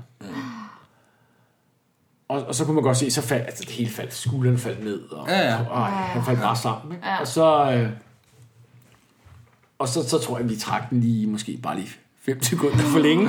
Oh. Og, så, og så, så siger vi så, så derfor er det jo så heldigt, at, øh, at sådan og sådan, så i virkeligheden, og så satte Kim de rigtige tal ind, det regner og pling, og så var, så var han bestået. Og til at starte med fandt han... Fyr. Til at starte med fandt, det er det sjoveste. Men, men, ja, det var det. Og han begyndte at græde af glæde, ikke? Ja. Og, og, det, og, det var, og vi sidder på sådan en eller anden café på den der springplads ude i ørkenen. og der sad sådan nogle meget, meget arabiske araber bag ved os, som øh, sad og drak deres små, øh, små te af, af små kopper. Ja. Og lige pludselig så ser de bare de her meget blege danskere, der står og krammer hinanden, og den ene står og græder. Tror også, og måske lige før jeg selv havde en lille øh, tåre i Ja, det smitter det lort. Ja, det, det gør det, fordi man bliver så glad på deres ja. vegne. Ikke? Altså, det var... Ja. Det, Det var noget af det fedeste. Det var, øh, Åh. det, var det, det, det bare fedt at få lov til det, at være med til det. Det er så sjovt at få lov til at riste folk, og nogen de skal lige have Og, den der han, han, han kunne tage det ham her, han kunne tage det ham her, og jeg, jeg havde faktisk boet på værelse med ham. Øh, dengang havde øh, Kim, han havde sin, øh, sin kone, eller kæreste, jeg ved ikke, hvad det var dengang, Camilla med derned. Så jeg havde boet på værelse med ham her, ikke? og det var også en meget underlig rolle at have. Ja. Og jeg At jeg, til hverdag var jeg var jeg sådan, øh, først underviser for ham, og senere eksamener for ham, og om aftenen så var vi så værelseskammerater, Og så hvor, er man bongkammerater. hvor jeg, altså, hvad fanden, jeg, jeg, jeg kunne ikke sidde og sige, jamen det skal nok gå, hvis jeg lige havde givet med en skideball og sagt, nu Nej. skal du eddermame tage dig sammen, Nej. fordi øh, du hænger med røven i vandskoven, så kan jeg jo ikke bare sætte mig hjem på værelset om aftenen. Ja, ej, nej, det, altså, Nej, Men- men det det, det skulle han jo have haft en valgskammerat, der kunne. Ja, nemlig. Det er det, han har brug for der. det var det, Ja. det var det. Men øh, han klarede den jo så også, og det var fantastisk. Det var, øh, det var faktisk nok øh, en af de sjoveste lige på det punkt. Åh. Øhm, Så sidder du i haverigruppen. ja, Hvad er det? Jamen, Havarigruppen, øh, det er... Øh, det er en gruppe, som DFU har, øh, som den ligger under, hvad hedder det, øh, sikkerheds... Hedder det ikke sikkerhedsudvalget? Instruktør og sikkerhedsudvalg. Instruktør- og sikkerhedsudvalget. Yes. Instruktør- og sikkerhedsudvalget består jo af formanden for materieludvalget, formanden for instruktørudvalget og teknisk sekretær. Og derunder, der ligger så en havarigruppe, som er en gruppe, der så ud, hvis der har været ja, dødsfald eller alvorlige havarier i, i, i DFU-regi, og undersøger dem for DFU med henblik på dels at finde ud af, hvad, hvad der er sket, men også at finde ud af, hvad kan vi lære, hvad kan vi, hvad, hvad, hvad, hvad kan vi trække ud af det her som læring. Øhm, og det er heldigvis ikke en gruppe, der er særlig aktiv, kan man sige, fordi øh, hver eneste gang vi er aktive, så er det fordi, der er sket noget, mm. noget Noget mere alvorligt. Ja. Det er ikke bare et brækket ben. Nej, nej. Det er, det er typisk, hvis folk er lige ved at krasse af, eller hvis de er døde, eller hvis det... Nogle gange bliver vi også brugt, hvis det er nogle sager, der har stor interesse for pressen, Ja. eller Ja. for politiet også. Mm. Øhm, jeg blev selv den ene gang tilkaldt, og igen også sådan lidt politisk, øhm, hvor der havde først været et uheld nede på Majbo, og der havde politiet været ude, og det var ikke gået så godt den måde. Det var blevet håndteret på. Mm. Og så var der et uheld mere samme dag, og så kom Var det Ja. den, den weekend i Ja, det var det nok, ikke? 2011 eller sådan Ja, hvor der er en, der lander øh, med Imod retningen Ja, af alle andre, ja. og så vælger jeg køre den ud i, i startbanen og alt det der, ikke? Ja. Øh, og, og, og der blev jo, jeg var til stede i forvejen, og så blev jeg sådan ligesom aktiveret mm. af Katrine Frier, der var teknisk sekretær dengang, mm. og sagt, nu, nu den skal du lige tage som havarigruppe, fordi så, så kan vi få lavet en ordentlig undersøgelse af ja. den, og så kan vi også vise over for myndighederne, at vi, tager det seriøst. Ikke? Ja. Det er noget, vi tager meget seriøst, øh, Ja, og, og det, det, det er faktisk, udover det nogle tragiske øh, hændelser, man kommer ud til, mm. så er det jo super, øh, super interessant arbejde, synes jeg. Hvordan finder man på at gå ind i haverigruppe? Det var igen noget, jeg blev spurgt om. Øhm, der sidder jeg i, på det tidspunkt sidder jeg i EU. Er jeg ikke stadigvæk medlem af EU der? Det tror jeg. Fordi det var i omkring 11-12 stykker. Øh, og så øh, Katrine, som er teknisk sekretær, hun, øh, hun spurgte, om det... Der mangler en på Sjælland. Der er jo, øh, lige nu er vi to på Sjælland, og så er de, er de en på Fyn og to i Jylland, cirka. Ja, det er rigtigt. Øhm, Det er Forborg, der er den anden på Sjælland, ikke? nej, Nej, Thomas det er Vents. Nå, Thomas okay. Vents. Øhm, og så, øh, så manglede de på Sjælland. Jeg kan ikke huske, hvem der havde været før mig. Jo, jeg tror, det var Stig Ørndrup, der havde været. Og han var, han var stoppet. Mm. Og så spørger øh, Katrine så, om det, det var noget for mig. Og det, det synes jeg. Altså, ja, det har altid interesseret mig. Sådan, noget. det var meget spændende. Nu, øh, dem, der kender mig, ved, at jeg er politibetjent til daglig. Mm. Så, så på den måde var det meget naturligt for mig at, at gå ind den vej. Øh, og jeg skulle så lige have klædet af derhjemme, øh, eller ikke derhjemme, men på arbejdet med min chef, om jeg så også måtte lave det her arbejde. Ja. Øhm, og det måtte jeg gerne. Øhm, og så, så blev jeg medlem. Mm. Og så havde vi faktisk, det, var, det er faktisk en lidt sjov historie, vi havde vores første og eneste møde øh, i øh, Vamdrup, hvor vi lige skulle mødes alle fra haverigruppen og lige stikke hovederne sammen og sige hej og snakke lidt om, hvordan Katrine gerne ville have, at vi havde lavet de her rapporter og så videre og så videre, og vi sidder og holder det her møde over på Vamdrup, og lige pludselig så er der en elev, der hænger to skærme og, Nej. land, og lander i søen Nå, for enden, og det er altså i januar måned det her. okay, så er der en hændelse. Så er vi i gang. Så er vi i gang. Så til at starte med, der var vi ikke... Øh, Det var godt planlagt. ja, til at starte med var vi ikke lige havarigruppe. Der var vi bare... Øh, der var vi bare en masse springere, der skulle ud og hive ham her, ham her op ad søen der. Så, øh, men det var bare sådan lidt pussy måde at holde, holde haverigruppemøde. Ikke? Og han, han var heldigvis selv kommet op. Jeg kan huske, jeg får fat i en båd for enden af den der sø, og så skal jeg ro derud. Og det, det var sådan en båd, der bare tilfældigvis lå ved bredden. Det var ikke deres båd. Det var, der var ikke nogen måde. Jeg rodede og rodede og rodede. Og kommer så ud, og der, er- den er alligevel rimelig stor, når man er ude på midten af søen. Så jeg kunne godt se nogen, der stod inde både på den ene side af kanten og på den anden side af kanten. Men jeg var ikke sikker på, om det var nogen af dem, det var den her springer. Der ligger grad, og ved siden af Ja, gradet ja. ligger der en hjelm og flyder i overfladen. Uh, nej, åh oh, nej. Så det der med at, øh, at sejle hen og så tage fat i den der hjelm og tænke, nu håber jeg altså ikke, der følger noget med op, når jeg trækker det. Nej. Det gjorde der så heldigvis. ikke. Han, han var kommet ind på bredden. Ja, ja. For det havde været pænt koldt for ham at ligge derude i, i vandet og bloble rundt. Så. Men du beslaglagde en robåd for at komme ud til... Jeg, øh, jeg, stjal, jeg stjal nærmere en robåd, vil jeg sige. ikke? Vi, vi satte den pænt tilbage efterfølgende. Så, så det var det haverigruppen møde. Øh, Så du Ja. viste, du er en handekraftig mand. ja, ja. ja det har nok altid været. Det har nok altid været. Så øh, ja, men ellers så, det, det er jo ikke heldigvis ikke, ikke så ofte, man er, man er aktiveret. Vel? Øhm, Jeg tænker, det må være et begrænset stykke arbejde, siden der er fem mennesker, der sådan ligesom kan håndtere det på tværs af Danmark. det er det også. Altså, vi er jo ikke... Øh, er vi sammenlagt aktiveret en gang om året? Ja. Altså, så, så det er jo også, det er også sådan et eller andet, du, du, skal selvfølgelig gøre dig nogle tanker og gøre dig noget mental forberedelse på, hvad, hvad er det jeg skal gøre, når jeg kommer ud og så videre. Men det er ikke noget, du får nogen stor erfaring i. Hvad gør jeg, når jeg kommer ud? Vel? Altså, jeg kan så sige, jeg har en, mener så, at jeg har en masse erfaring fra mit arbejde, og, og sidst jeg var, jeg var ude sådan rigtig skarpt, kan man sige, det, der havde vi også, øh, altså, det gik lige efter bogen. ja. Der kan man også sige, der Thomas Vince, han er jo, øh, han er ambulancemand daglig, ja. og denne her, øh, det endte desværre med at være en, øh, en dødsulykke, men han vælger faktisk at, at lande meget hårdt lige foran Thomas Vince. Mm. Og en eller anden, der kunne en masse førstehjælp. Så på den måde kan man sige, at han fik en masse, ja. ja, han fik en masse førstehjælp, mm. og så bliver jeg så tilkaldt af politiet, og der kommer op, så er Thomas Vince der allerede. Så vi er Ja. to fra haverigruppen. Det var så meget heldigt, at jeg stod med det ene ben ude af døren og var på vej på ferie, så jeg egentlig kun med i det indledende, og så tager to Thomas Vince alt, alt det kedelige rapportskrivning bagefter, som der der er jo rigtig meget, der skal laves nogle, nogle lidt grundige, man starter med at lave en masse undersøgelser på dagen, og så er der altid nogle grundigere undersøgelser, og så, øh, og så havde vi et øh, formidabelt arbejde, samarbejde med politiet. Det er jo altid det, der, øh, der har været sådan lidt... Vi har jo ikke nogen formel bemyndigelse til at undersøge de her uheld. Det er jo politiet, der undersøger de her uheld. Øhm, så, så det er altid sådan en, en, en lille afvejning af, når vi kommer ud, vi skal, vi skal have lov, øhm, og, og politiet, de, de er jo også, og det, det skal man jo også huske på som falskensbringer, at øh, politiet, de sender to mand ud. Mm. Hvis man er heldig, har den ene engang prøvet at springe faldskærm, dengang han var militæret. Ja. Og så kommer der to unge betjente ud til en eller anden øh, springplads, hvor der er en eller anden, der lige er kommet alvorligt til skade eller er død. Mm. Og så står der en masse øh, faldskærmsspringere. Nogle af dem ser måske endda mærkeligt ud, har en masse tatoveringer, og jeg skal give dig skære. Og har en helt klar holdning til, hvad der skal ske og så videre. Ikke? Og så kommer politiet ud, og de er betjente, de famler lidt i blinde, hvad hvad det egentlig skal vi gøre. Så det største problem, der hvor vi altid kommer op og toppes, det er, at så vil de have det her grej. De beslaglægger køretøjet. Yes, Ja. de, tager, øh, de tager grad, og det vil klubberne ikke udlevere, og så videre, så videre, så videre. Også fordi vi som falskespringere ved, at det har ikke en skid med grad gøre. nej, nej. og det, det ved vi godt. fleste tilfælde. Altså, det ved Det er man en menneskelig fejl. Ja, det ved man jo godt. Øhm, og det har jeg så også haft nogle...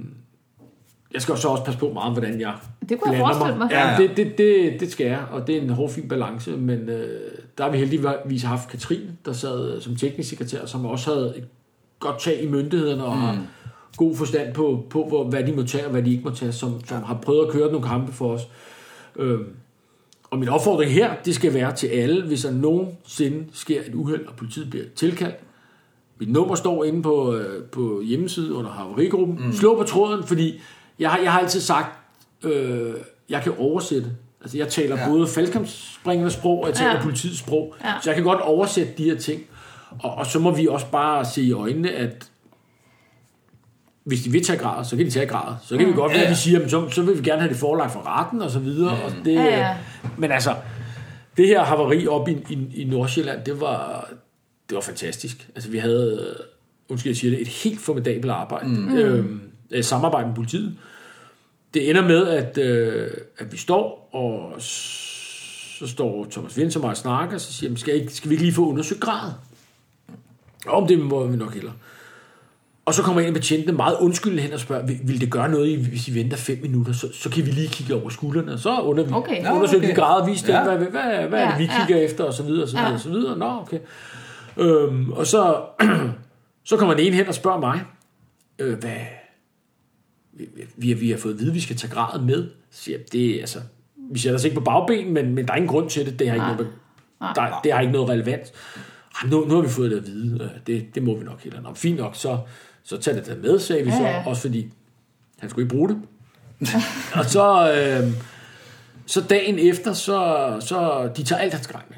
Ja. Dagen efter får Thomas Vind så øh, kontakt til Larsen Brusgaard, og han har en masse af deres produkter på sig. Mm. Øh, og dem vil vi gerne have aflæst. Og så ringer vi op til, øh, til Frederikssunds politi og snakker med dem. Mm. Nå, okay, og det vidste de ikke, man kunne undersøge. Så, jamen, det, det kunne vi bare komme og hente, det der. Det, vi, Super. vi fik, altså, selvom vi ikke Ja. er nogen, nogen officiel offentlig myndighed, så havde vi et super godt samarbejde. Med det er dem. fedt. Så, men, men det er rigtigt nok, altså lige i min situation skal jeg lige passe lidt på. Da, da, den, det var den vagthavn, der ringede hjem til mig. Så siger jeg også, jeg lige høre, hvorfor ringer du til mig? Ja. Så var han sådan helt undskyld. Det, det er fordi, jeg har fundet dit nummer inde på nettet. Og, og, Ja. så, jamen, det er fint Jeg nok. skal bare lige vide, hvad for en rolle du ringer jeg til. Jeg skal bare fortælle dig, fordi sådan og sådan. Og, Nå, okay. Og hvad, hvad var forskellen så på, om jeg kom ud som betjent, eller ud som haverigruppen? Mm. Så siger jeg, men det er, hvis jeg kommer ud som betjent, så skal du betale mig løn for det. Mm. Og så alt, hvad jeg laver, det tilhører politiet, og så må DFU, de må søge agtindsigt i det, efter Ja. gældende regler. Øh, Du kan også bare bede mig om at købe ud som, øh, som haverigruppemedlem. Ja. Så alt, hvad jeg laver, det, det tilhører øh, DFU. Mm. Øh, jeg får ikke noget for det, men øh, jeg deler selvfølgelig alt, hvad jeg laver. Al min viden, Ja, ja. det deler jeg ja. med jer. Nå, så kan man godt se, så er det, så er det måske mest fornuftigt, at, Ja. ja. at vi klarede det på den måde. Ikke? Ja. Fordi Ja. så, så fik alle det ud af det. Ikke? Og, og det er jo, de skal jo egentlig bare se, at der er sket en forbrydelse og så videre. Og, så videre ikke? Ja. og vi, Ja, ja. vi andre, vi vil gerne gå ud på, altså vores arbejde, gå ud på at finde ud af, hvad er der sket, og hvad kan vi drage af læring ud fra Jeg det. skulle lige Ja. sige, dit arbejde er vel i hovedtræk det samme, hvad enten du kommer i politiuniform eller som faldskabsspringer. Ja, ja, til at starte med I er det. Det er rigtigt. Det er det. Det er at finde ud af, hvad der er sket. Og så bagefter, hvis jeg var kommet i politiuniform, skal jeg finde ud af, kan jeg slå nogen oven i hovedet, fordi det Ja, sker. ja, lige præcis. Og i DFU-regi, der skal vi finde ud af, ja, vi skal Ja, finde ud undgår vi, det sker vi skal, igen? Ja, kan vi finde ud af, hvordan undgår vi, det sker igen, og er der nogen, vi skal tage fat i. Ja. Altså, Ja. Hvis det nu er igen, igen, igen, er Michelle, der har talt en eller anden elev ned i, øh, i træ, eller en elledning, jamen så, øh, Ja. så, så, så på den måde. Ikke? Og, og det synes jeg er super spændende, for jeg, jeg, altså, I har også været lidt inde på det før i, i nogle udsendelser, blandt andet da I havde Emil inde med de her med, hvorfor er det uheld sker. Mm. Og det synes jeg, det er, det er en ting, som er super interessant at arbejde med. Ja. Øh, og de er så svære at forebygge, fordi det er jo også, som I selv har været inde på, det er sjældent én ting. Det er jo altid en mm. række af Den kæde. uheldige omstændigheder. Ikke? Emil, det var noget med hans kammerat, der stod og kiggede, og mm. så var en ny skærm, og så videre, og så videre. Jeg har også selv haft nogle, heldigvis ikke uheld, men nær ved uheld, mm. hvor det også er bare bagefter, når man sidder og, og legner op. Ja. Jamen, hvad var det egentlig, der gik galt? Ja. Så sidder man også bare og ryster på hovedet og tænker, hvor dum var jeg? Ja. Altså, hvorfor var det, jeg i, i den der kæderække af dumme ting? Hvorfor stoppede jeg ikke mig selv på skridt 7? Ja, på skridt 7 sagde, ved du hvad, Thomas, nu, nu, nu har du altså spændt den her skrue nok, ikke? Men, ja. men nej, nej, der, den skal jeg lige have trin mere, trin mere, og så skal jeg da også lige prøve det her nye øh, 360-graders kamera, som skal hænge på en 4 meter lang stang. Og, ja. Med lukkede øjne. ja, nemlig, nemlig, Ja. altså, Det er en god idé. det, det er da det fedeste, jeg kan lave nu, når jeg er på den nye springplads her i bjergene, og, og, og, Og og, jetlag.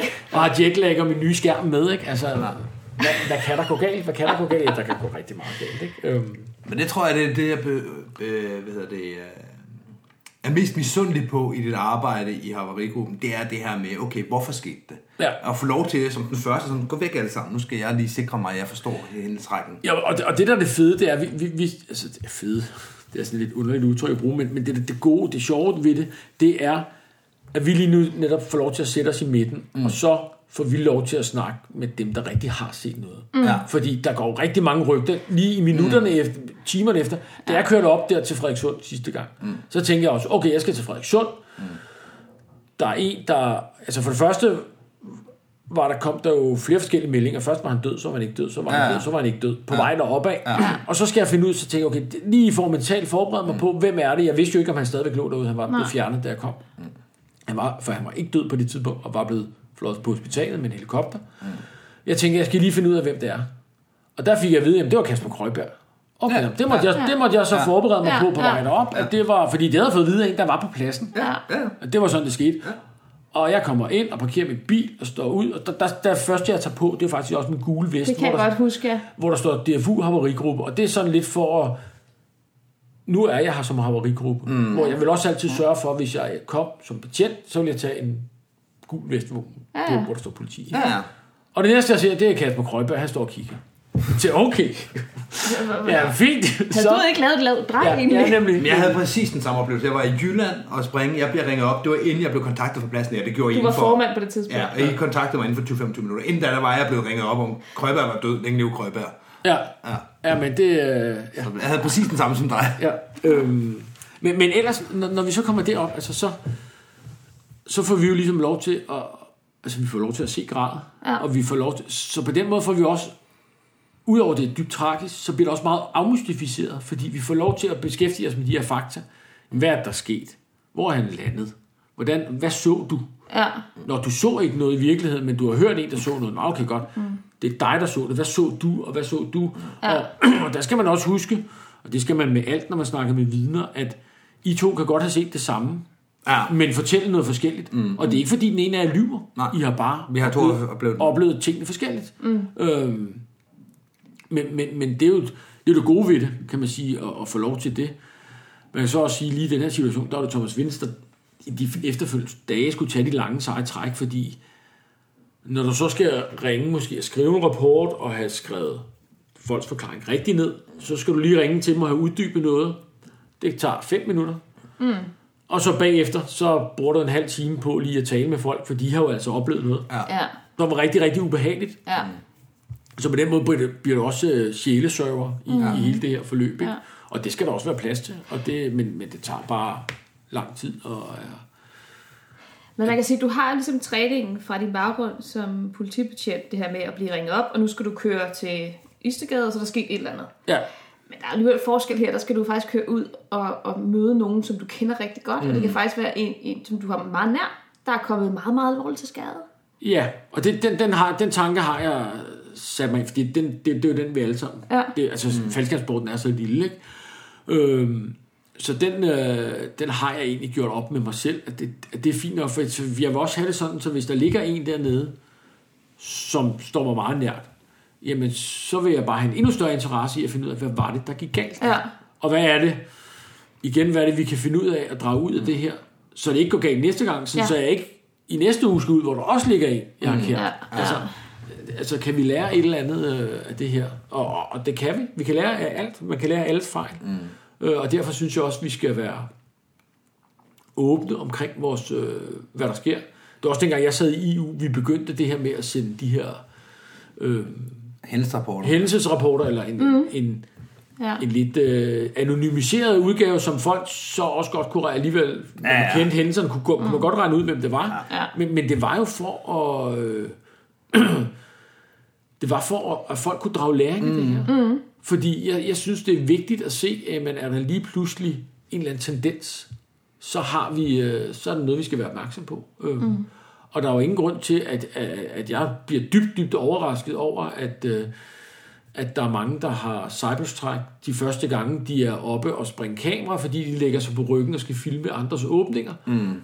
At det er der sket 12 gange i Jylland, mm. og alligevel, så næste gang jeg skal op og, og lige har lært at springe med kamera, så lægger jeg mig på ryggen og filmer en åbning. Ja, fordi man ikke Altså, altså, hører om, at det er et problem. Så, altså, så, må, så er det jo federe, at jeg, at jeg har lært af de andres erfaringer, så Ja. måske lade være med at, at lægge Ja. mig på ryggen. Ikke? Øh, Ja. Fordi det er jo også en af de ting, der kom ud af alle de her hændelsesrapporter. Øh, det, var, det var dengang, vi indførte det her med krav med kamera. Der var jo ikke sådan de store krav. Da jeg startede i, i, i sporten, der var altså, der er et videokamera. Det var et videokamera. Mm. Det, var, det var stort. Jeg, jeg sprang rundt med sådan noget, jeg, jeg blev kameraspringer. Jeg sprang rundt med et akvarie på hovedet. Det vejede øh, 7 kilo eller sådan et eller andet. Altså det, og, Du har så- nakkeskader endnu. så, så det var en meget god selektering. For det første skulle du have råd til de her videokameraer, der var meget dyre dengang, og så skulle du være dum nok til at ville øh, udsætte din krop og din nakke for det her. Jamen, jeg har jo det i nakken nu. Ja. Altså, det har jeg.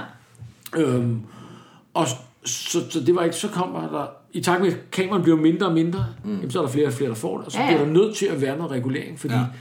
Ja. sådan noget som kamera, det tager bare rigtig, rigtig, altså, det er jo ikke fordi, det er svært, det er jo ikke fordi, du bliver selvfølgelig kan din line blive viklet mm. Det er ikke det store problem Nej. med de her GoPros, som er limet på hjelmen. Problemet er, at det tager bare din fokus. Ja. Og folk tror ikke på det. Nej, Nej, men det er også mere synligt, at du tager sådan en kasse her Ja. ja. på hovedet, så er folk sådan, okay, det skal jeg lige lære noget om, inden jeg går op og Ja. gør det. Men at jeg lige tager den der lille dims på, og så glemmer GoPro den, så fra glemmer jeg Bilka den. Ja. til 700 kroner på Ja. tilbud. Ja, og, og, og, lige pludselig, og lige pludselig så har du bare alt dit fokus og alle mulige andre steder. Ja. Altså, jeg har set rigtig mange af dem der med folk, der ligger under en eller anden formation og filmer en åbning. Altså, Ja. Og du føler bare ikke, fordi du ligger og kigger igennem et lukket øje, så det der lille mærke, du har lavet på din goggles, ikke? Ja. Og lige pludselig så, så lægger du ikke mærke til, at jeg er bare øh, 200 meter under ham der manden, ikke? Ja. som havde planlagt, at han skulle trække i 1000. Ikke? Men Ja. igen, han lige. ligesom de gode gamle øh, freestyle-dage, han træk ikke i 1000. Nej. Og han sælger ham ned under. ikke? Og så skal jeg lige vende mig om, og så skal jeg huske at vinke af, og alt muligt, og lige pludselig er jorden stor. Ikke? Og Ja. så, det, det, det ser man bare desværre for meget af. Ja. Så, så mange af alle de her regler, som jo nogen føler generer dem, de er jo faktisk ikke glade for at genere folk. Nej. Det er de jo heldigvis ikke, vel? Men, øh, ja. Og det er klart, der, der, vil, der vil være faldskabsspringere med under 150 spring, som sagtens kan mentalt kapere mm. springe med kamera. Det er der, men der er også nogen, der ikke kan. Ja. Så Der er også nogen med 200, der heller ikke kan. Yes. Men det er så lige og så der er det igen, man skal forstå, jamen DFU bliver nødt til at sætte nogle regler, fordi ellers så, går øh, så kommer SLV, som vi har Ja. valgt at kalde dem, ind og siger, jamen, øh, Det har jeg ikke styr på. siger man, hvad, hvad, er der Ragnarok det her, eller hvad, hvad sker der? Ja. Hvad, det vilde vest, ikke? Øhm, Ja. Og så er det det. Men, men, men øh, for at vende tilbage til det med at lære andres uheld, ikke, så vil jeg også godt opfordre alle til at indberette mm. de ting, de oplever. Øhm, og det er ikke særlig sjovt. Altså, jeg havde på et tidspunkt også selv to reservetræk med øh, en måneds mellemrum. Ikke? Og det er altså ikke særlig sjovt at skulle skrive den, øh, den næste, også fordi altså, det var min egen skærm. Det var mig selv, der havde lavet reservetræk, og selv pakket lort. Ikke? Altså, der, der, var Det ikke så, er tilbage. der var ikke så mange, jeg kunne skyde skylden på. øhm, Selvom du prøvede. Jamen, jeg har så... Jeg, bagefter vil jeg måske... Igen, den falder tilbage på mig selv. Ikke? Men dengang gik man øh, faktisk heller ikke så meget op i det der med linetrim og sådan noget. Det var ikke noget, man på den måde tænkte over. Mm. Så jeg, jeg sprang i en øh, Fandango, hed den, den skærm. Fandango 116, og den havde nok 1500 spring på de liner, ikke? De var sgu nok lidt De var nok ude af trin. ja, men, men, men det er ikke særlig sjovt, men, men vi skal bare huske at gøre det alle sammen, fordi at det viser bare, altså det, alle kan lære noget af det. Ja, og det ligger i ordet, det er en hændelsesindberetning. Det er ikke en Ja. personindberetning. Nej, det er nej. ikke en, han gjorde noget forkert indberetning. Nej, nej. Og det, øh, ja, sådan er det bare. Men det kan jo være nogen, der afholder sig fra at indberette to reservetræk i streg, fordi at så ringer EU til dem og siger, at så Selvfølgelig. laver du din tosse. Selvfølgelig, Vil selvfølgelig. fortælle Altså, den historie til den lytter, der ikke lige forstår den Ja, reference? det er, jeg, er ikke, jeg er ikke sikker på, at Thomas skal huske den reference. Jeg var elev i 2010, og på mit spring 25 og mit spring 26, der har jeg reservetræk. Og det er samme weekend. Den ene om fredag, den anden om søndagen. Og mandag morgen, der ringer du til mig. Og jeg, helt klar mavefornemmelse er, at du skulle lige ringe og høre, om jeg var helt væk på hans eller om jeg havde en lille smule begreb om, hvad jeg gik og lavede. Det kan og jeg starter med at spørge, er det det samme reservetræk, eller øh, hvad, hvad sker der? Nej, det er to forskellige Har du set det ved en fejl? lige Nej. Nå. Ej, det, det, jeg kan ikke engang huske, første gang, jeg jeg, kan ikke engang huske den der. Lige, lige netop den der kan jeg ikke huske. øh, jeg, jeg kan huske en anden en. Øh, det var... Øh, det, det, så, det var hende Katrine fra EU igen, som øh, på et tidspunkt ringer til mig og siger, du bliver lige nødt til at tage fat over i dem der over i, jeg mener, det var Østjyllands Fællesskabsklub, ikke? fordi de, de skal tage de her hændelses indberetninger lidt mere seriøst. Dengang skulle man udfylde alle felter. Ja. Så hvis der var en elev, der havde øh, forstuet en fod i en landing, så skulle du også udfylde, hvem havde pakket skærmen. Mm. Øh, og de skrev bare altid, det var Ronny Ræs, der havde, der havde, der havde pakket skærmen. Åh, oh, ja. Og, og jeg tror, hun havde sådan et indtryk af, at det var bare i stedet for at skrive Anders Sand, så skrev de bare Ronny Ræs.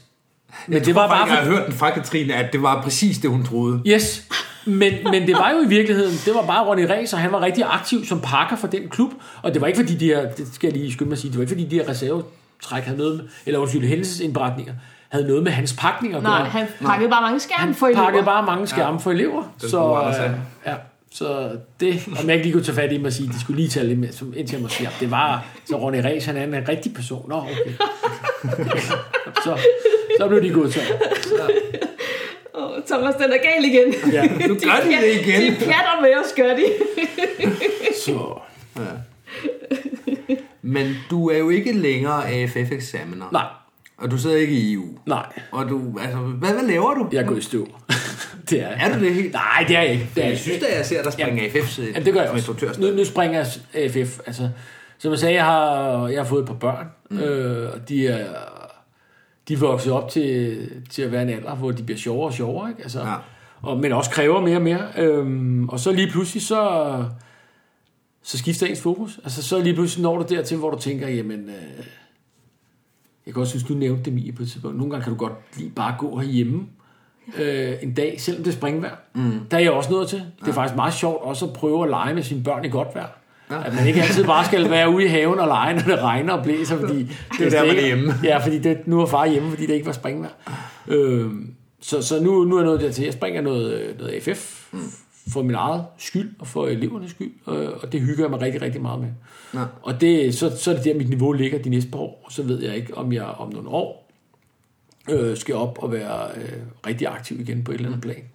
Øh, for jeg, jeg kan godt mærke, at jeg savner det her øh, udvikling, der er i at være med i EU, i at være med i eksamener, øh, et eller andet. Og, altså, Det trækker stadig i dig. Jamen det gør det, specielt nu her, nu jeg bruger jeres podcast, når jeg kører langt. Mm. Hvis jeg kører ud på en springplads, eller jeg skal køre, køre langt i forbindelse med et eller andet andet, så lytter jeg til dem, og så sidder man der og får de der tankerne, de flyver, ikke? og tænker, ej, hold kæft, det kunne være fedt igen, og mm.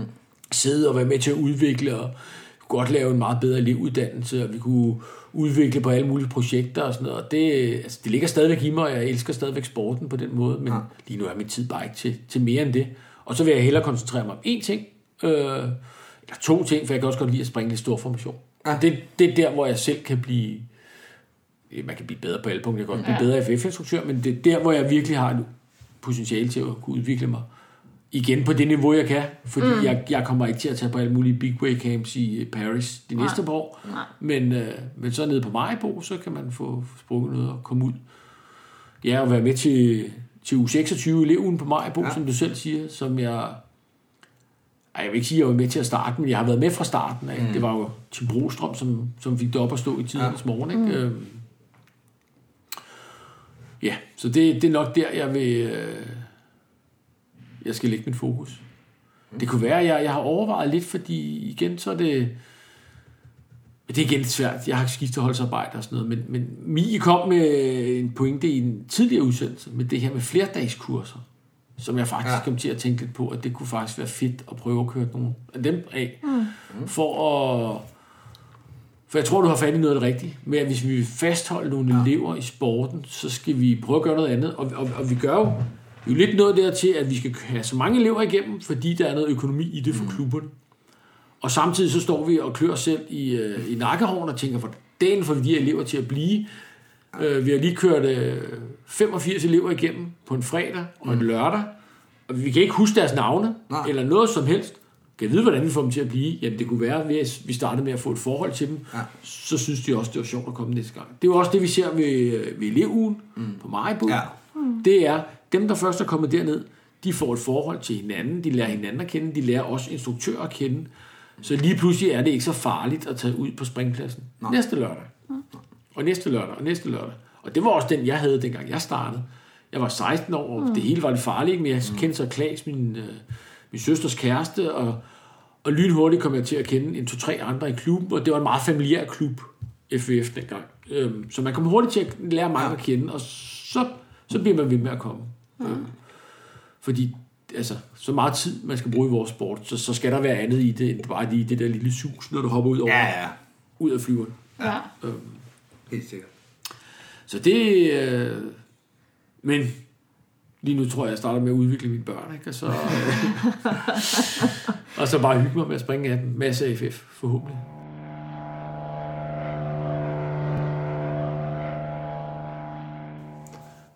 Hold da op. Mm-hmm. Det var, øh, det var noget. ja, han har været i gang længe. Det har han. Det har vi også. Næsten en anden time. Og må jeg lige sige, det er altså rutineret at, at medbringe tre øl. Han har øl med til sin første gang. Han har ja. noter med. Han har gjort sig nogle tanker, han har øh, lyttet til vores podcast. Det synes jeg jo altid tjener til folks sager. Men Det har, behøver man ikke for at være med, Det men man det er da lille plus. ja, han, har, han har gjort noget forberedelse. Ja, ja. Tak for øl, Thomas. Ja, tak for øl. Ja. Og tillykke med din første podcast. Mm. Er der andet, vi lige skal dvæle ved, inden vi siger farvel? Det tror Jamen, jeg, der er jo en masse ting, vi kunne tage fat på, for jeg synes, det var en rigtig, rigtig spændende snak, og vi nåede vidt omkring, både i forhold til, hvordan han har startet sporten, hvordan tingene så ud dengang, at jamen, øh, vi, vi trækker bare på række, fordi vi skal i hvert fald ikke ligge på maven og så videre. Mm. Der er mange sjove små øh, detaljer hen ad vejen. Og så alt det her med AFF-delen, og så havarigruppen, ikke? Ja. Så der er masser, vi kan, vi kan hive ud, men øh, jeg tror, vi skal til at runde af nu. Det skal vi. Jeg synes, øh, jeg synes, der var et eller andet, jeg ville nævne. Jeg synes, jeg havde et eller andet, hvor det sådan... Det vil jeg da godt lige tage op på bagkant. Ja. Øh, Men jeg kan ikke huske, om det var historien med Hermansen, vi aldrig fik, eller den der tur i robåden ja i søen i. Vamdrup. Det var ja, også... øh, Ja, jeg altså- ser det for mig. Ja, og det er jo ikke, fordi vi ser noget, I ikke ser derude, fordi det er jo, det er tale. Ja. Men man ser det for sig. Ja, ja. Altså, øh, der er virkelig noget godt. Men inden vi siger farvel, Mie, Ja, de vise ord. det er rigtigt. Men det bliver ikke de vise ord som, som et, et budskab. Det er mere en, en lille bid, som jeg har forelsket mig i. I alt det, Thomas lige har sagt. Ja, Skal vi ikke lige tage den? jo. Vise ord fra Skyhugt. Du har ikke lov til at ligge i frit fald, når du er så dum, vel? Og det Laudsen refererer til her, det var jo, som vi lige har hørt, det her med, på den måde, han har tid sig åndssvagt, når han har lejet AFF-elev øh, for nye potentielle AFF-instruktører. Ja, og det han så siger er, at øh, hvis han var op med en øh, rigtig elev, Ja. der gør sådan der, så vil han stoppe det frie fald. Ja. Man er simpelthen, så er man for dum til at være i frit fald. Jeg husker et af de, øh, de spring, jeg tog med ham, hvor han, øh, han lå på ryggen, eller lå og, og, og til, til sig åndssvagt på et tidspunkt, og så øh, kigger han mig i øjnene, mm. og stiller sig op i en stand, og forsvinder bare nedad væk fra mig, mens han bare har stoneface kigger mig i øjnene. Og så skal jeg bare i gang med at jagte ham. Mm-hmm. Det, Det lyder øh, også som en skæg opgave. Ja, Ja. Vi skal til at stoppe. vi skal så meget til at stoppe. Hej hej! Hej hej!